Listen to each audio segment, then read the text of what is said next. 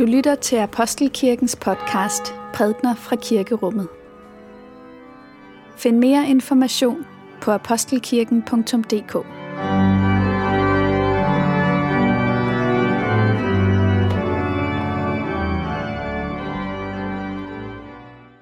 God formiddag alle sammen.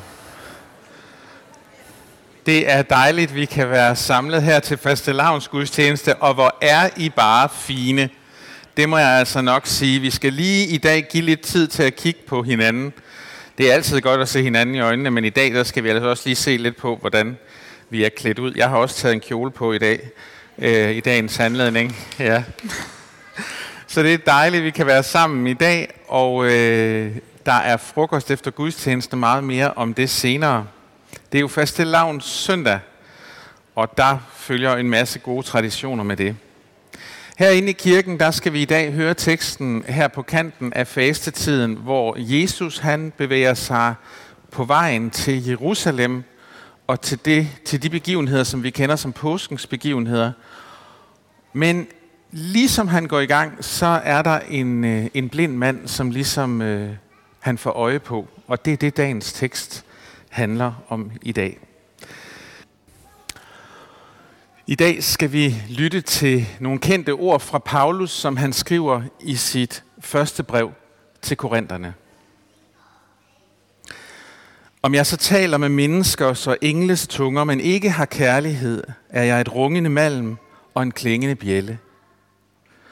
Og om jeg så har profetisk gave og kender alle hemmeligheder og ejer al kundskab og har alt tro, så jeg kan flytte bjerge, men ikke har kærlighed, er jeg intet. Og om jeg så uddeler alt, hvad jeg har, og giver mit læme hen til at brændes, men ikke har kærlighed, gavner det mig intet. Kærligheden er tålmodig, kærligheden er mild. Den misunder ikke. Kærligheden praler ikke, bilder sig ikke noget ind. Den gør intet usømmeligt, søger ikke sit eget, hisser sig ikke op, bærer ikke nag. Den finder ikke sin glæde i uretten, men glæder sig ved sandheden. Den tåler alt, tror alt, håber alt, udholder alt. Kærligheden hører aldrig op. Profetiske gaver, de skal forgå. Tungetale, den skal forstumme, og kundskab, den skal forgå. For vi erkender stykkevis, og vi profeterer stykkevis. Men når det fuldkommende kommer, skal det stykkevise forgå. Da jeg var barn, talte jeg som et barn, forstod jeg som et barn, tænkte jeg som et barn. Men da jeg blev voksen, aflagde jeg det barnlige. Endnu ser vi i et spejl i en gåde, men da skal vi se ansigt til ansigt. Nu erkender jeg stykkevis, men da skal jeg kende fuldt ud, ligesom jeg selv er kendt fuldt ud. Så bliver der tro, håb, kærlighed, disse tre. Men størst af dem er kærligheden. Vi skal læse fra Lukas evangeliet kapitel 18. Lad os takke for Guds ord. For Guds ord i skriften, for Guds ord i blandt os, for Guds ord inden i os, takker vi dig, Gud. Jesus tog de tolv til side og sagde til dem, Se, vi går op til Jerusalem, og alt det, som er skrevet ved profeterne om menneskesønnen, skal opfyldes. Han skal overgives til hedningerne, og de skal håne ham, mishandle ham og spytte på ham. De skal piske ham og slå ham ihjel, og på den tredje dag skal han opstå. Men de fattede ikke noget af dette, for det var skjulte ord for dem, og de forstod ikke det, som blev sagt. Da Jesus nærmede sig Jericho, sad der en blind mand ved vejen og tikkede.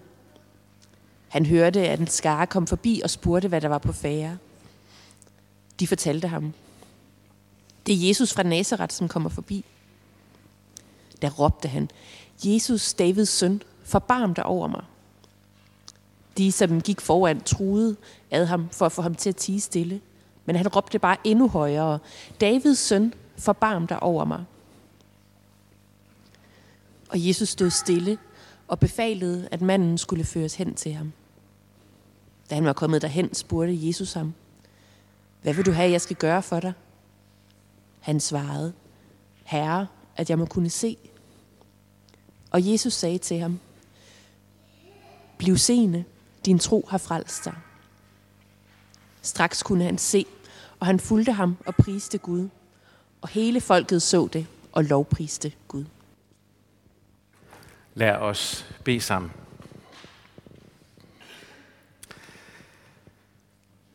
Helion, vil du åbne vores hjerter for det, som du vil fortælle os?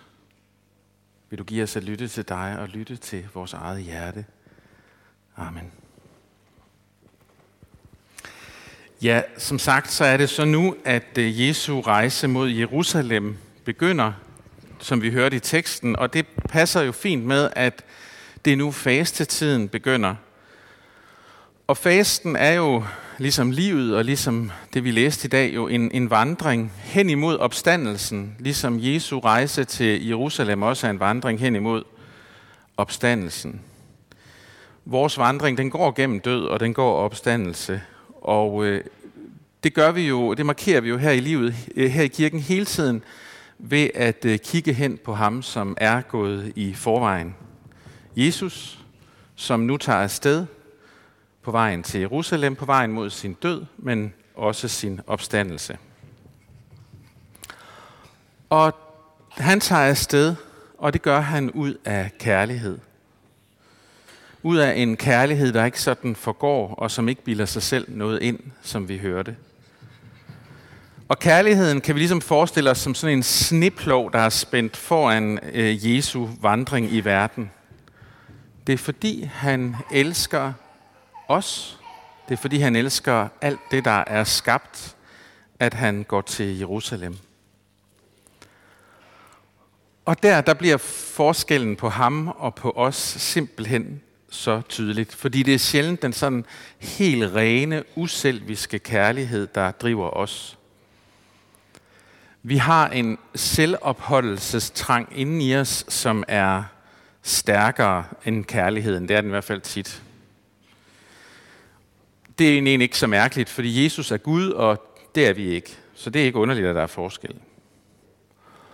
Og Jesus, han øh, tager til Jerusalem velvidende, at han ikke kan forgå. Og selvom han bliver tilintetgjort i Jerusalem, så er han stærkere end døden. Det ved han godt. Men det ved vi ikke.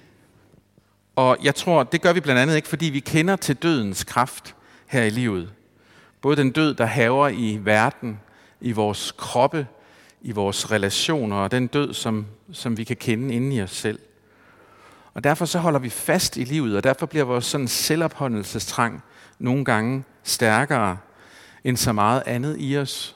Og derfor bliver vores vandring anderledes end hans, fordi den så ofte kommer til at handle om os selv. Men Jesus er på vej mod opstandelsen. En opstandelse, som han så giver videre til os, som bliver vores. Og det er hele pointen med, at Jesus går i forvejen. Jeg håber, du kender det der med, at det kan være rart at møde nogle mennesker, der ligesom går, går lidt foran en selv. Jeg, jeg holder i hvert fald selv af at, at tale med mennesker, som i deres refleksioner og i deres liv er sådan lige nogle skridt foran mig selv – Øh, det, kan man, øh, det kan jeg i hvert fald blive klogere af, at lytte til deres erfaringer og refleksioner. Det, det skader mig faktisk meget sjældent at lytte til det.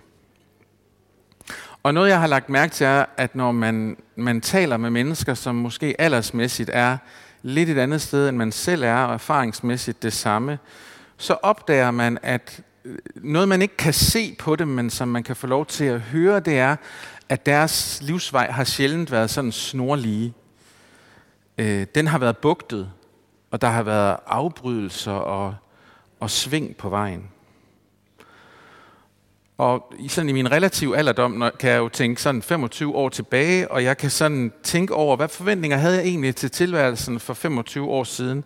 Og så kan jeg jo egentlig se det samme, at det er jo ikke sådan gået lige ud hele vejen, for at sige det mildt. Det er ikke altid, det gik lige sådan, som jeg havde tænkt mig, at det skulle gå.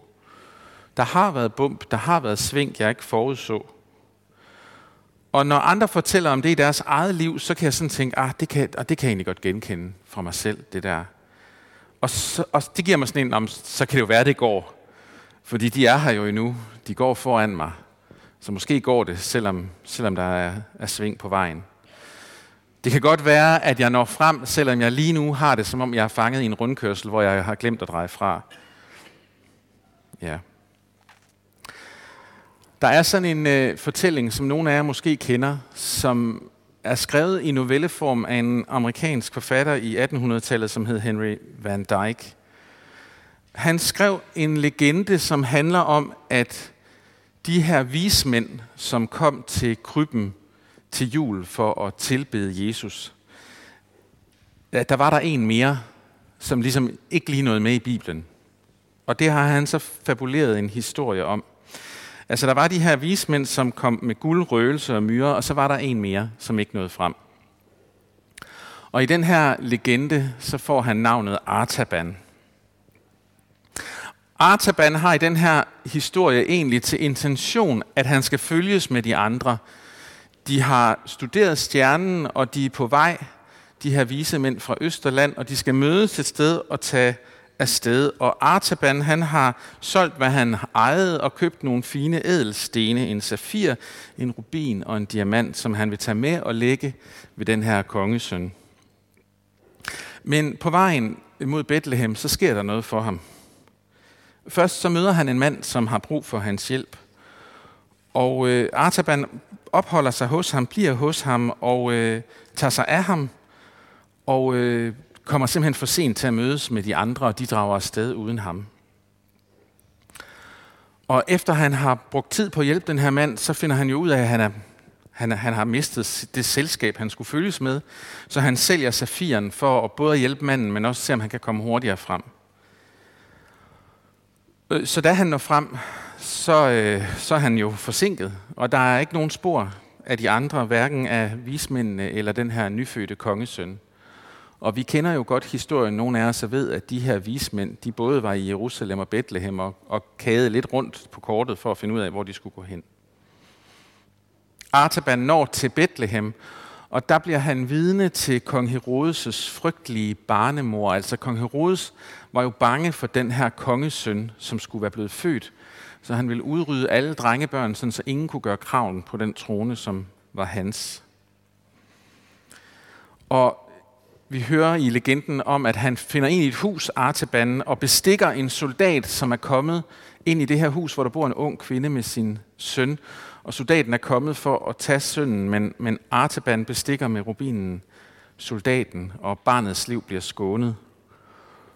Og det viser sig, at kvinden i huset udmærket kender til øh, Josef og Maria, og kan fortælle at, øh, til Artaban, at, at for at undgå det her barnemor, så er de simpelthen flygtet til Ægypten. Og så rejser Artaban til Ægypten for at finde det her barn. Og i legenden, så går der mange, mange år, og tiger faktisk, hvor han forsøger at finde det her barn, som han oplevede, han skulle opsøge. Men han bliver hele tiden opholdt. Han bliver hele tiden forstyrret af mennesker, som har brug for hjælp. Så han bliver forsinket igen og igen og, og, og skal gøre godt for at hjælpe mennesker, der har behov. Og han når frem i tide lige til korsfæstelsen i Jerusalem i år omkring år 33, og her bruger han det sidste skat, han har, den sidste ting, han havde skaffet sig for, som skulle gives til den her kongesøn, diamanten, den bruger han til at frikøbe en ung kvinde fra slaveri. Og legenden slutter med, at Artaban i Jerusalem af alle ting bliver ramt af en faldende tagsten. Og mens han ligger der på dødens rand, så hører han en stemme, som siger, Sandelig siger jeg jer, alt hvad I har gjort mod en af disse mine, mine mindste brødre, har I gjort mod mig. Alt hvad I har gjort mod en af disse mine mindste brødre, har I gjort mod mig. Det er de ord, som nogle af os kender fra Matteus evangeliet kapitel 25, hvor Jesus taler, og de lyder simpelthen over ham – som en overskrift over et liv, hvor han aldrig nåede frem til det, han skulle, men han alligevel kom hjem. I den her novelle, som jo altså bare er en legende, en historie, så lader Artaban sig forstyrre. Og i teksten i dag, så gør Jesus jo sådan set det samme. Vi hører hans intention først, at han er på vej til Jerusalem. Han har ligesom noget, han skal. Men så er der en tigger på vejen ved Jericho, der får ham til at stanse op. Og i stedet for at sige, det er, ikke, det er ikke tid til, så tager Jesus imod den her forstyrrelse for den, der kalder på ham. Ja, han tager faktisk imod den her forstyrrelse som en slags mulighed fra Gud. Og ikke nok med, at han giver sig tid til at tage sig af den blinde. Han spørger jo faktisk, hvad, har du, hvad vil du have, jeg skal gøre for dig? spørger han. Det er jo et stort spørgsmål. Nogle mennesker de vil sige, at jamen, rejsen den er også målet. The journey is the destination. Og det tror jeg ikke er helt sandt. Altså Jesus han, han skulle nå frem til opstandelsens morgen, og, og det skal vi også. Men der er ikke nogen modsætning mellem at være på vejen og at nå målet nødvendigvis. De hænger sammen. For det, som møder os på vejen, det former os, især hvis vi tør tage imod det. Det kalder på os, og det vil os noget. Der er sådan en, en ydmyg munk fra 1600-tallet, Brødre Laurentius, som skrev nogle enkle erfaringer ned, som han gjorde sig gennem et, et langt menneskeliv. Og han konkluderer, at Guds nærvær har hos ham næsten været konstant hver eneste øjeblik. At hans liv var blevet til en bøn, og hans bøn var blevet til hans liv. Og et hvert forsøg på at adskille de to størrelser var sådan set meningsløst, for han brugte jo hele dagen sammen med Gud, uanset hvad det var, han lavede, om han stod i køkkenet, som han faktisk gjorde tit, ja, så var Gud der, og så havde han fællesskab med Gud. Så hans åndelige disciplin var egentlig helt utrolig enkelt. Alt, hvad han gjorde, det var hele tiden, uanset hvad der skete, at vende sin opmærksomhed mod Gud i tro på, at Gud er her og ønsker at være sammen med mig. Det er sådan noget, der kan lade sig gøre, fordi Gud er med på vores vej. Og fordi han gerne vil være til stede i alt det, også i det, vi måske tænker som forstyrrelser, afbrydelser, som skal stanser os op, fordi vi skulle, egentlig, vi skulle egentlig andet. Men nogle af de ting skal vi måske øve os i at tage imod og lade os blive formet af. For de her forbrydelser, eller, eller forbrydelser, de her forstyrrelser eller afbrydelser, de er, de er ikke nødvendigvis øh, noget, der øh, hindrer os i at nå frem til vores mål. Måske kan de faktisk hjælpe os til at se det der mål lidt klarere. Fordi det bliver jo rigtig tydeligt i teksten i dag, hvorfor det er, Jesus han skal til Jerusalem og dø og opstå, når vi ser, at han kan række frelse og helbredelse til en blind mand.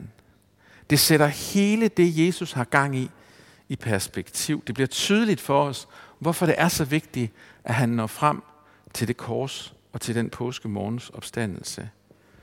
Der er et håb, som venter den kommende verdens liv, som det lyder i en af kirkens trosbekendelser. Det er der, vi skal hen til det liv, det liv, som er godt.